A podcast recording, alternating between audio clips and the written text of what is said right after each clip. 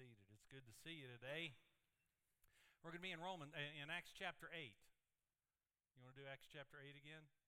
That'd be 3 weeks in a row. How about if we do Acts 6 through 8 again? That mistake 2 weeks ago, that was on me, man, but but you know what? Isn't it a good thing to be reminded? We need to hear. We need to hear about witnessing and being faithful to witness and just doing what God tells us to do. We're going to be in Acts chapter 9. So go ahead and turn to Acts 9. We'll be looking at Acts 9, verses 1 through 31. And before we get to that, I would like to show you a couple of pictures here. We took a crew um, to uh, Belgium a few weeks ago, and this is some of them.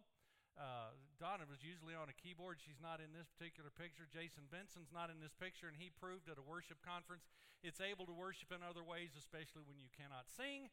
And um, Jonathan was that was his head sticking above the uh, sound booth in the back. Um, but all of these folks that went from here, show us that next picture. There were 40 students and 20 staff, and the dude all the way over on the right, the brother there with the white hair, is uh, Jeff Slaughter. He came here a couple of years ago and shared with us what he's doing there, and we were able to put together a team of nine people to go help uh, teach at what he calls an immerse camp. Um, uh, the, it's difficult for Europeans to get off work, uh, except during their five weeks off in the summer when the whole town shuts down. And so he does this on a Friday, so they only have to take the one day off, and it starts Thursday afternoon, and then all day Friday and all day Saturday, and then um, he worked. It's an immerse camp, which means it starts at eight in the morning and it goes till about nine, ten o'clock at night. But it was a good time to teach them theory, to teach them musical instruments and, and singing, and teach them most of all what the Bible has to say about worship. And he is teaching people from all over Europe the importance of leading in worship by being a worshiper. So it was a really good time. We had a great time there, and thankful for your help in getting people to um, to Belgium this year. Let's look in Acts chapter nine. Acts chapter nine, verse one. It says, "But Paul, still breathing out threats and murder against the disciples of the Lord. This does not sound like it's starting out well, right? Breathing out threats and murder." The persecution that began in Acts chapter 1 continues not only with the passive, I don't want to hire you, but now with the active, I'm going to go looking for you and finding out ways, intentionally looking for ways to ruin your day. Okay? I'm going to kill you if possible. And the same Paul who had overseen Stephen's execution in Acts chapter 7, verse 58, now looks for governmentally approved sanctions to look for and destroy people who are in what's this movement that's called the Way. This is one of the early names for the church. It, we were not called Christians until over in cha- Acts chapter 8, verse 26 at Antioch. It says that it was at Antioch that they were first called Christians or Christ followers or little Christs. And it was used as a pejorative, it was used as a, a derogatory term.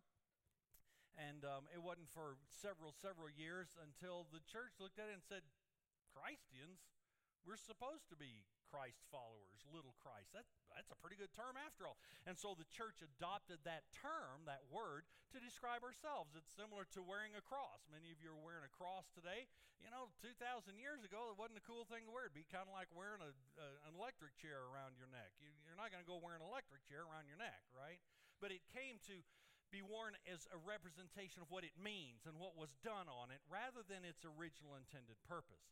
And while Christian was used as a pejorative early on, it became the term by which, yeah, we want to be known as that. We want to be known as Christ followers.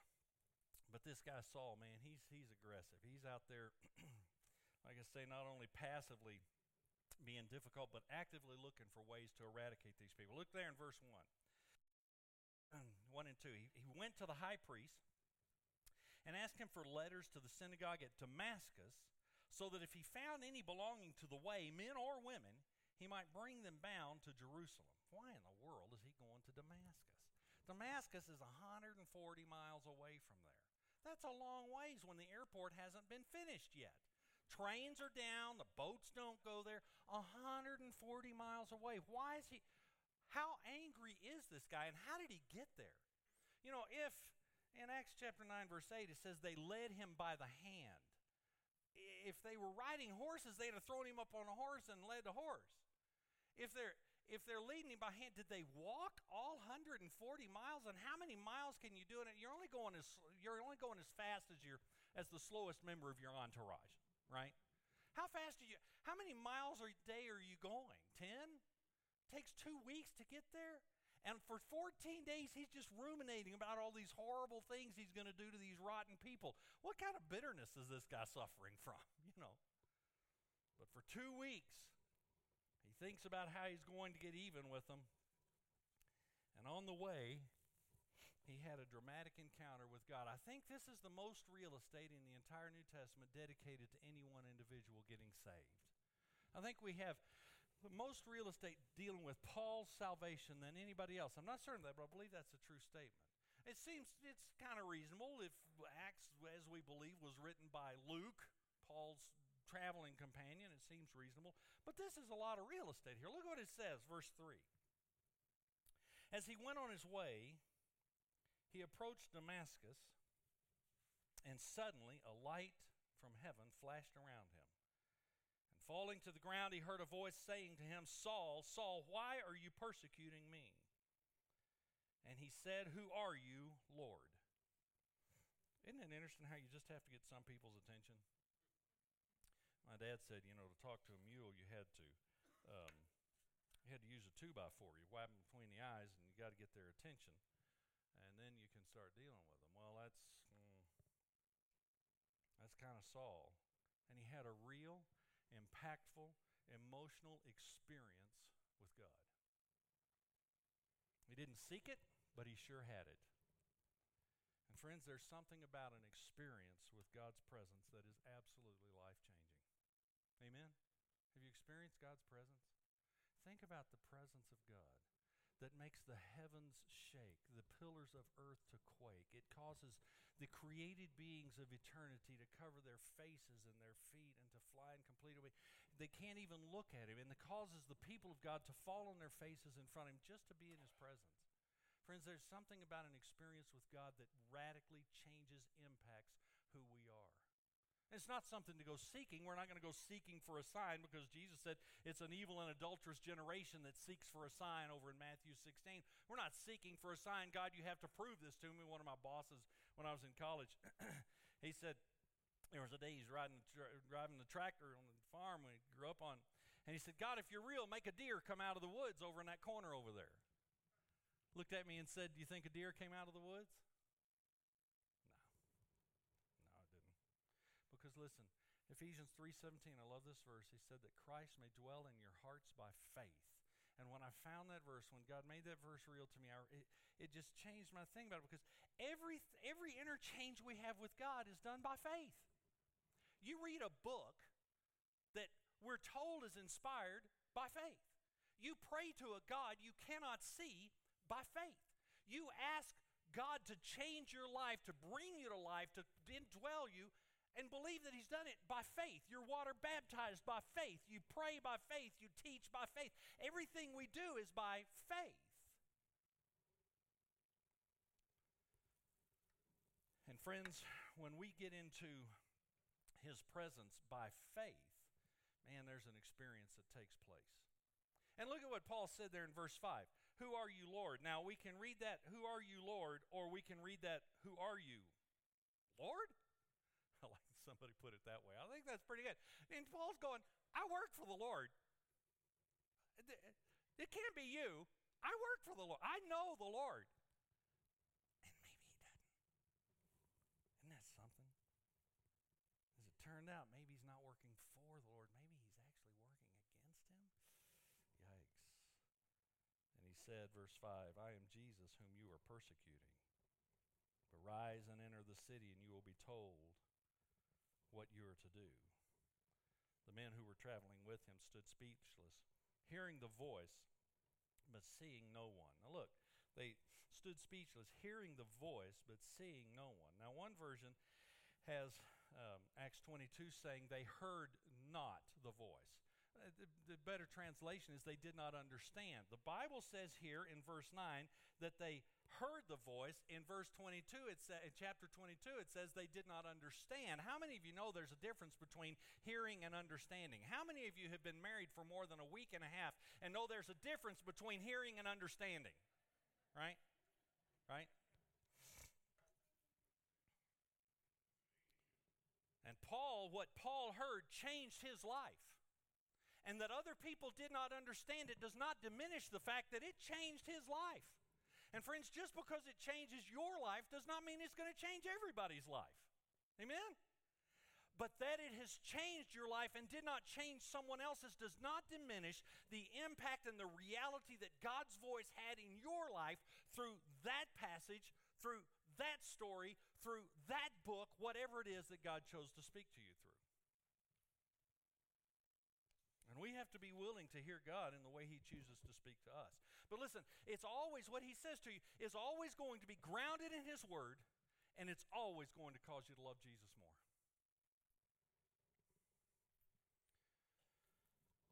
And in verses 8 through 9, he's left blinded by his encounter. He's led by the hand that last half mile into Damascus. He's so messed up he doesn't eat, eat for three days. And then not only does God speak directly to Saul, but he speaks directly to someone else about Saul. Have you ever had somebody come up to you and say, You know, the Lord told me you're a really terrible person? yeah, that's just typically not how God speaks to people.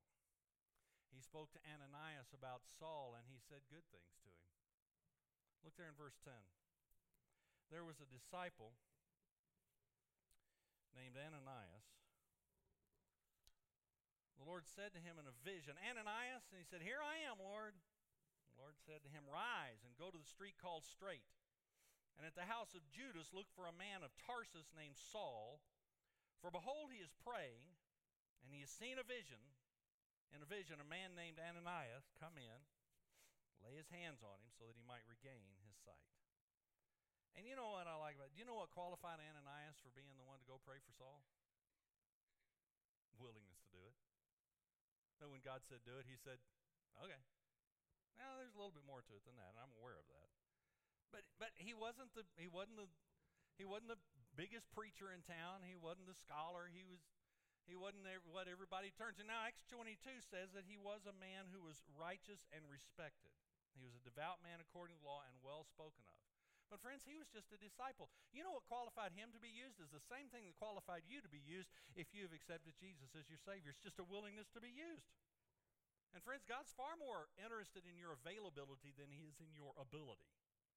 Now, listen, hone your abilities, perfect, work on your abilities, but at every degree, at every level of improvement, make them available right? Don't sit there and say, well, when I'm as good as so and so, then I'll stand up and. No, man. Just get in there, get involved, and submit what you have today. And Ananias, God came to him and said, here's what I want you to do.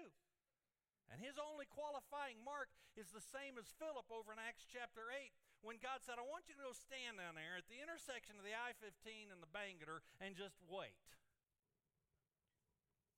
And what qualified Philip to change the world to change the church in the continent of Africa is that he said, okay. Now look at what Ananias does. This is kind of funny. Ananias answered, verse 13, Lord, I have heard many, I have heard from many about this man, how much evil he has done to your saints at Jerusalem. And here he has authority from the chief priest to bind all who call on your name. Don't you know how thankful God is for our input? Trinity, I, you know, the Trinity's sitting there and have Trinity looks at himself and says, "Did we get the right name? What? What? Ananias says there's. A, would somebody get personnel on the phone? What? I think that's hysterical. And look, Ananias, he's not thinking about himself. Who's he thinking about? He's thinking about God. These are. He's out for your saints. Do you know what he's done to you in Jerusalem? But the Lord said to him, verse 15, Go, for he is a chosen instrument of mine to carry my name before the Gentiles and kings and the children of Israel. And all of us look at that and go, Oh God, could we please be that one to carry the name before Gentiles and kings and the children of Israel? God, we want a worldwide ministry. You want chapter 15? Chapter 15 is linked to chapter 16, to verse 15 and six, verse 16, I'm sorry. Verse 16 says, For I will show him how much he must, what? Suffer for the sake of the name. Well, that takes all the fun out of it. 15 sounds great. I want 15. But, friends, it comes with 16. And I don't like that word suffer. So here's what I did I looked in some other versions. you know, if you look at enough versions, maybe you can get another word. You know, little bit more palatable. But I looked in the Amplified version. That's the one for the hearing impaired. Donna uses it a lot. It makes it even worse. It says, must endure and suffer. Well, that stinks. Easy to read version uses the word suffer. That doesn't sound easy to read to me. I did something this past week I don't think I've ever done in all the years I've been preaching. I looked in 45 versions. Okay? 45 versions looking for any version that I could use this morning that would get rid of that word suffer. 45 versions, and every one of them use the word suffer except for two, and they use the word endure. Well, I don't like that. So here's what I did I went and looked up the definition. Surely that will make it better. it didn't. It means to experience a sensation or impression, usually painful, to feel passion, suffer, and vex. I don't like vex. Another lexicon said, in a bad sense, of misfortunes, to suffer, to undergo evils, to be afflicted. This isn't going well. So here's what I did. I look where else, eh, eh, eh, other places it's used in the Bible. Maybe this will help. Luke 9, the Son of Man must suffer. Luke 17, but first he must suffer many things. Luke 22, I have earnestly desired to eat this Passover with you before I suffer. For Luke 24, was it not necessary that Christ should suffer? Luke 24 again, thus it is written that Christ should suffer. And then I went, it got way personal over in Philippians 1:29. It has been granted to you not only the privilege of being called by his name, but also to suffer for his name's sake. I don't like that. And then I looked at the book that uses that word suffer more than any other book in the New Testament. In 1 Peter chapter 2 verse 21 it says, "For to this you have been called." Oh, here's what I've been called to. Here's what I've been called to. This is going to be good. Because Christ has suffered for you, leaving you an example so that you can follow in his steps. That just it's no fun. I don't like that. And look, Either Paul had a really twisted sense of encouragement, or he had a perspective on the reality of the Christian life that we need to be aware of over in Acts chapter 14. Because in Acts 14, he's going from church to church. He's going from town to town, encouraging them as he's heading back down to Acts chapter 15, the Jerusalem Council. And it says in Acts 14 22, he's strengthening the souls of the disciples, he's encouraging them to continue in the faith and he's saying, now listen, if we can just get what Paul's saying, what is he saying that is an encouragement that's designed to be an encouragement for these churches? If we can just find out what he's saying, then if we repeat it, maybe we can be an encouragement to others. Right? Here's what he says. And saying that through many tribulations, we must enter the kingdom of God. I don't like that. And yet, John W. Peterson song, It's Not an Easy Road. We're traveling to heaven. For many are the thorns on the way. It's not an easy road, but the Savior is with us. His presence gives us comfort every day. And friends, there are many aspects of our walk with God that are just simply difficult and painful. He never promised us ease. He promised us a cross. He promised us death promised us abandonment, He promised us rejection, and He promised us peace. Peace is your bequeathal from Jesus. Peace is the gift that Jesus gives you. He said, The peace that I have, that's the peace that I'm giving to you. That's what He promised. And you cannot have peace except in the middle of conflict. we feel a strange twinge of guilt thinking about how Jesus suffered for us. But boy, you let somebody mention suffering to us, and we're out of here. We're Americans. We don't have to suffer. We talk about it. I thought Jesus was going to fix all my problems, and all it did was get worse. Look on the dark side. I thought everything was going to get better, but friends, the old hymns have it right. Must I be carried to the skies on flowery beds of ease, while others fought to win the prize and sailed through bloody seas?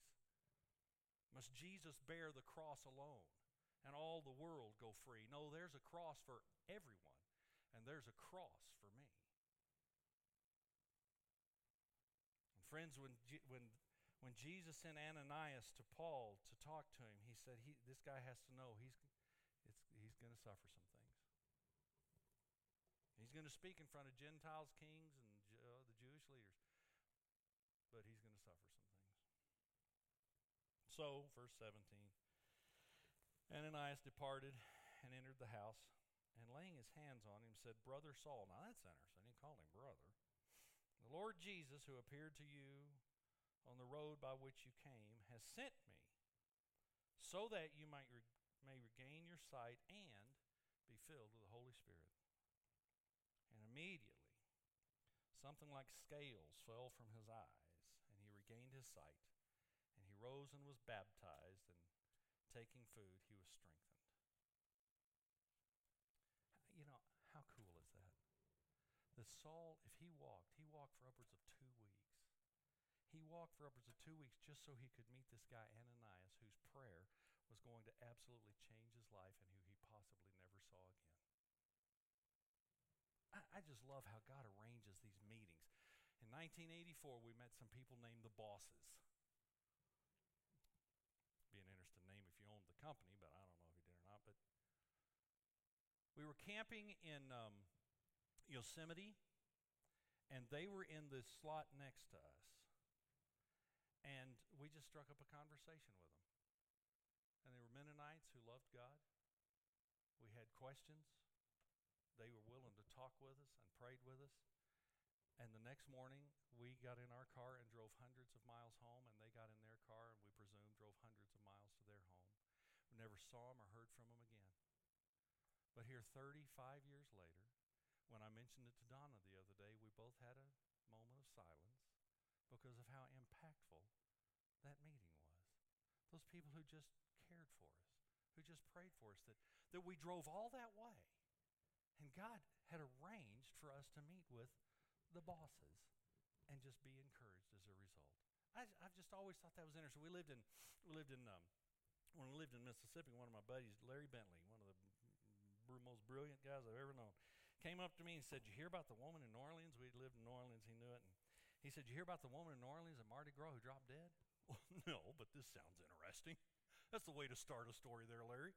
Yeah, she's standing in Jackson Square down there, filled with people. Everything's going wild, all the noise, and she just drops. She drops dead. Well, somebody, however far away, had shot a 22 bullet pistol into the air, and that thing came down and conked her right in the top of the head and killed her dead. And then he said, She was from Boston. Isn't that amazing that she drove all the way from Boston to New Orleans to die? You're a weird guy, man. But that's what happened to, to Saul. He drove all the way from Jerusalem, 140 miles on foot, just to get saved. I like how God works. And he called him brother. I wonder if he was already a Christian. When, when would he become a Christian? Maybe was it when he confessed that whoever he's talking to is Lord? Because if you confess with your mouth that Jesus is Lord and believe in your heart that God's raised him from the dead, you will be saved. But Ananias prayed for him and to be healed and to be filled with the Spirit. And there's that term, filled with the Spirit. Let's do a quick study in Acts. On times when it says the Holy Spirit came on or filled a person, let me give you some verses. They're going to be up there so you can write these down as they come and check me out later. Acts 2 4. They were all filled with the Holy Spirit and began to speak in other tongues as the Spirit gave them utterance. Acts 4 1. Then Peter, filled with the Spirit, said to them, Acts 4:31 And when they had prayed the place where they were gathered together was shaken and they were all filled with the spirit and continued to speak the word of God with boldness. Acts 8:17 They laid their hands on them and they received the Holy Spirit. We have our passage here in 9:17 which results in 9:20 Immediately he proclaimed Jesus in the synagogue saying he is the son of God. Acts 10:44 While Peter was still saying these things the Holy Spirit fell on them who heard the word the gift of the Holy Spirit was poured out even on the Gentiles, for they were hearing them, speaking in tongues and extolling God. Acts 13. But Saul, who was also called Paul, filled with the Holy Spirit, looked intently on him and said, Acts 19, and when Paul had laid his hands on them, the Holy Spirit came on them, and they began speaking in tongues and prophesying. Now, those are the eight times in the book of Acts where it says that the Holy Spirit came on or filled someone. And there are some things that we get as commonalities through these things, okay? There are two commonalities, two lessons that I draw from my personal life out of these events. First one is that the filling of the Spirit is a second experience and a repeated experience. Not only is it a second experience, it is a repeated experience or event. Listen, Peter was filled with the Spirit in Acts chapter 2 4, in Acts 4 1, and in Acts 4 31. Paul was filled with the Spirit in 9:17 and again in 13:9. Why did they have to be refilled? The same reason you have to be refilled, and that is we leak. Life takes it out of us.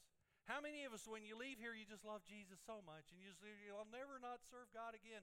And then that guy pulls in front of you on the way home, and here we go. Right? Life takes it out of you. Ministry takes it out of you. This has been a this has been a long week. It's been a hard month these past seven days. We've had some difficulties here. Ministry takes it out of you. It doesn't mean that you you lose your salvation by any means. But what it does mean is we have to have a constant a reminder of a constant walking with Him, a constant depending on Him.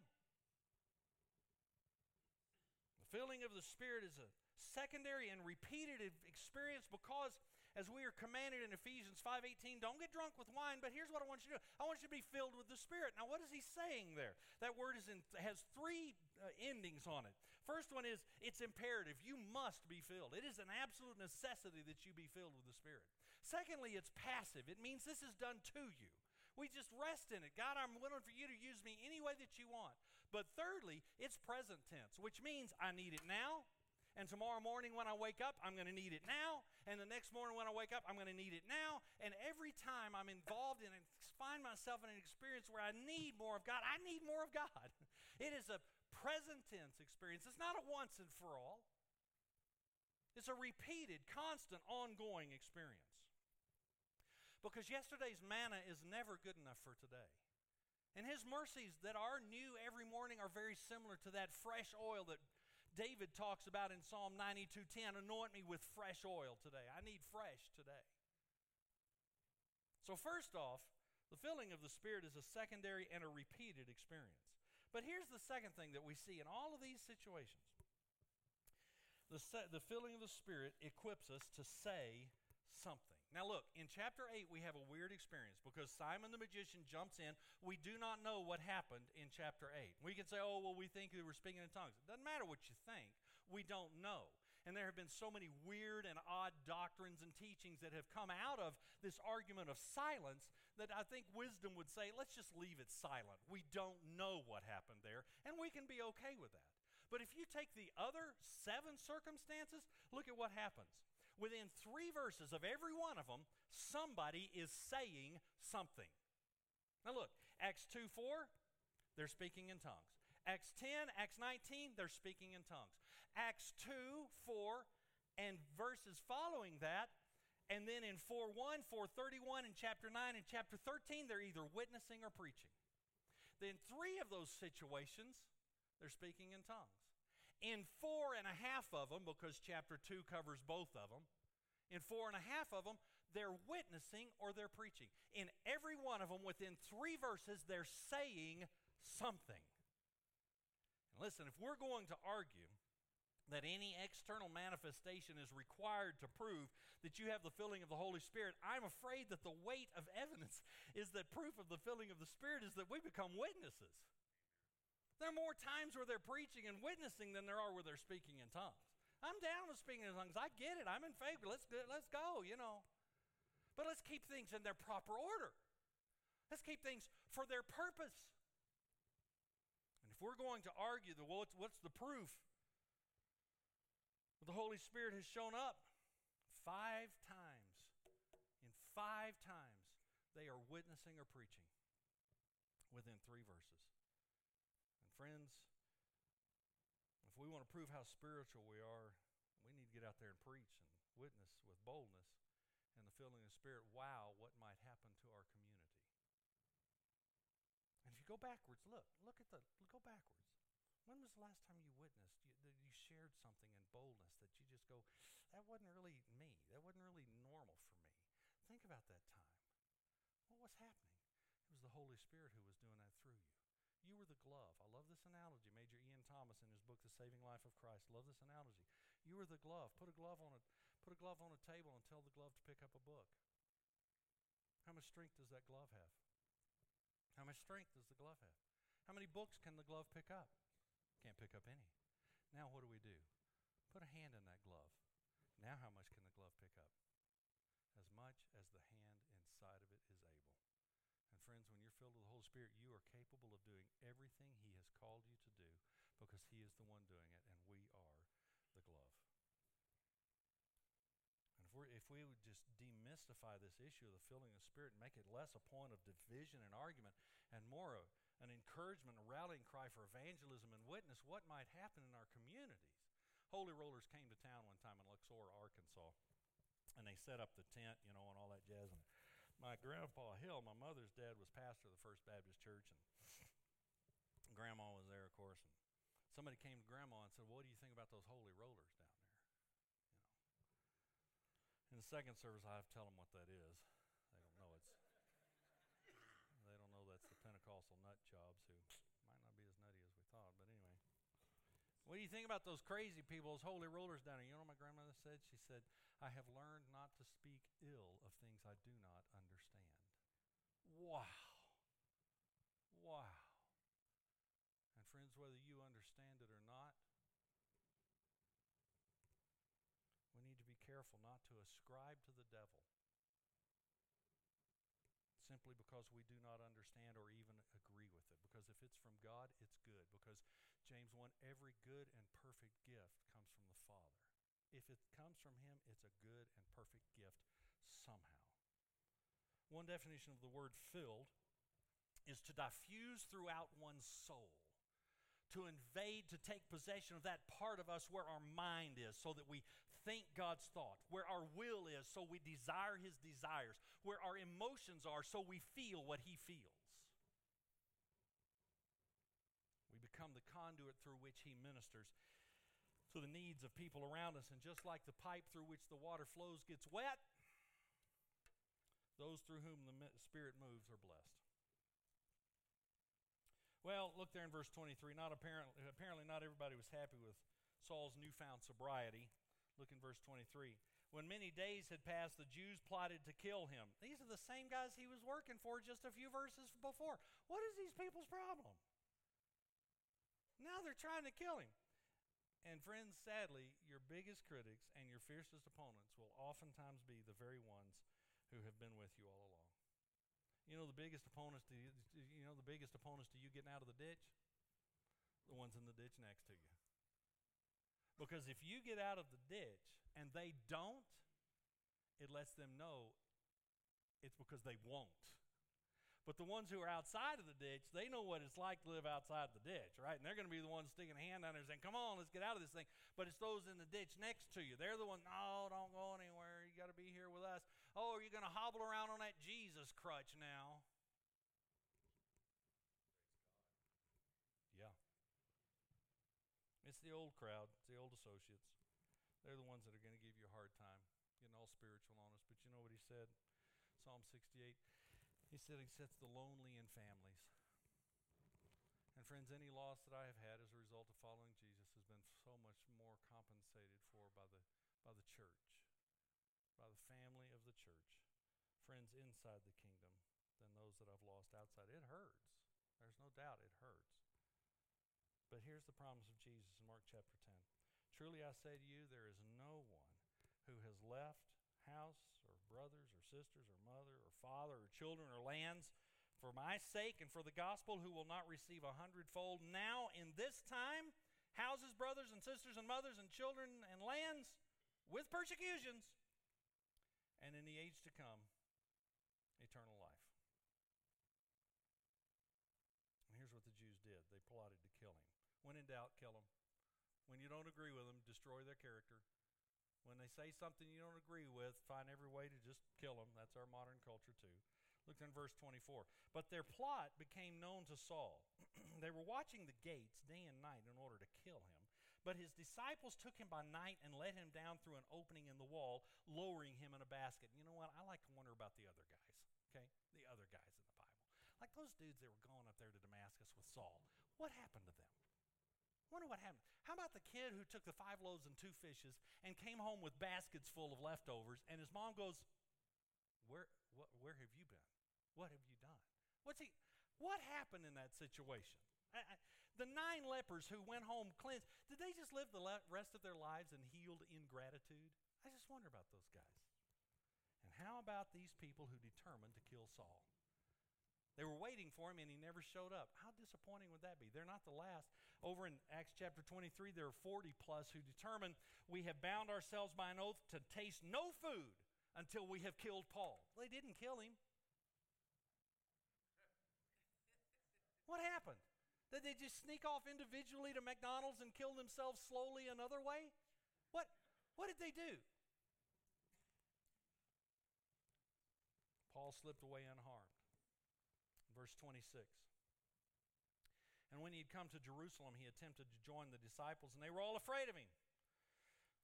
For they did not believe that he was a disciple. But Barnabas took him and brought him to the apostles and declared to them how on the road he had seen the Lord, who spoke to him, and how at Damascus he had preached boldly in the name of Jesus. So he went in and out among them in Jerusalem, preaching boldly in the name of the Lord. And he spoke and disputed against the Hellenists but they were seeking to kill him. And when the brothers learned this, they brought him down to Caesarea and sent him off to Tarsus. And Paul finds Saul finds himself in a, a no man's land of rejection. He's hated and plotted against by the ones who he used to work with. He's not trusted and sent away by the ones he now wants to work with. Barnabas, which means son of encouragement, the very embodiment of encouragement, comes to the church says, No, this dude's, man, he's real. He's the real deal He got saved. But they, even they, they buy him a ticket to Texas, I mean Tarsus, and get him out of here. Let him relax for a while. Because, friends, here's your reality. There has been such a major change in Saul's life, a major rethinking. This doesn't take place overnight. And here's one of the tragedies that we see with celebrities who get saved and we throw them up on a stage and say, Tell us all about Jesus. Too soon, they hadn't had time for that to marinate. They hadn't had time for that water to soak down into their, their, their, their, their ground, their topsoil, and just bring change to their lives. And so they sent Saul off to Tarsus so that this thing can seep in and mar- marinate in him for a while. And here's the result of it. Chapter 9, verse 31. So the church throughout all Judea and Galilee and Samaria had peace and was being built up. And walking in the fear of the Lord and in the comfort of the Holy Spirit, it multiplied. How would that make you feel? As soon as you leave town, all the bad stuff stops. As soon as you leave town, there, there's peace and they get built up. How would that make you feel? Let's get Saul out here so we can have some peace and building up for a while. I wonder if that left kind of a weird taste in his mouth. But listen, here's an analogy. I've used this for years. I heard it before Al Gore, I mean, before the internet. And I don't, look, if you know that this isn't true, please wait until after second service to tell me, because this is a great analogy, okay? Because I'm going to use it in second service. You can tell me afterwards, but the analogy is this. I have been told, this was years ago, that there are some trees, there are certain kinds of trees that do all of their growing for the entire year in six weeks and then spend the rest of the year growing into their growth. I like that. Well, that's what God does with us. There's a burst. There's this, this infusion of growth. There's this infusion of experiencing God and, gro- and it, learning all these things. But it takes time to walk those things out, doesn't it? To grow into our growth. And he tells us in John chapter 14 the Holy Spirit's going to teach you all things. Now, that's the word didasko. We get didache, the, the didactic, I mean, didactic teaching.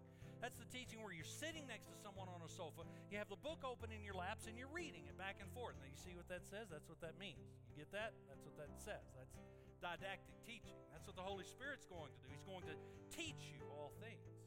But then it says over in, in John chapter 16 that there's a time coming when He's going to guide you into all truth. Friends, there's a time, there's a there's a span of time between teaching you all things and guiding you all to all truth. And when he guides us into all truth, that's when he says, "Okay, you got it? Good. Now we're going to close the book and I'm going to grab you by the hand and we're going for a walk." How many of you learned something about forgiveness and then that person showed up? Why? Because God said, "Listen, it's not enough for you to know the facts. Now we've got to walk this takes time between the hearing and the seeing. It lived out. And it's okay. That's okay. We're in a process here. It is a process of real life transformation, a change of who we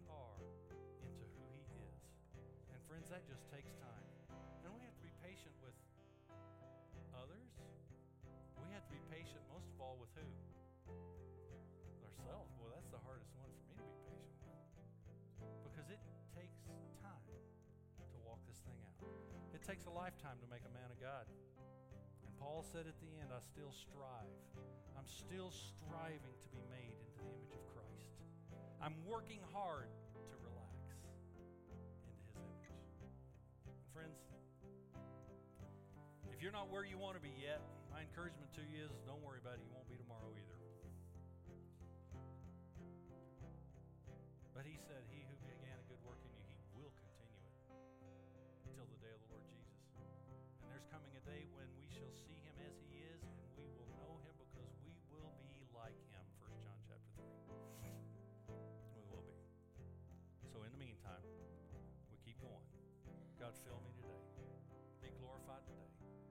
When I go into Woodcrafters and there's my buddy and he just needs to hear about Jesus, God, fill me right now.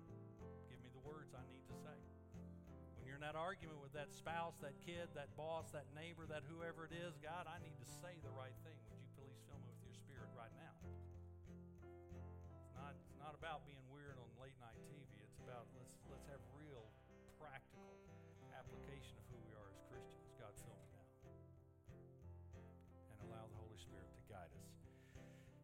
into all truth. Let's pray. Father, thank you so much that you, having begun this discussion, will continue it all the ta- all the way to the day of the Lord Jesus.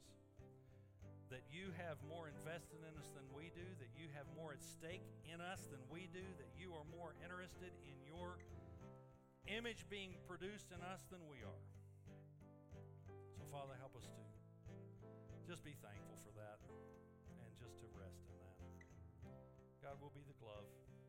If, dear Father, please, you'll fill us with your Spirit. Use us Help us not to be afraid of going to the Sauls of this life and just laying hands on them. Help us not to be afraid to go stand at the junction of the I 15 and the Bangerter and just hitchhiking for a bit and see who shows up. God, help us to not be afraid to just obey, to do what you've told us to do, and trust, dear God, the results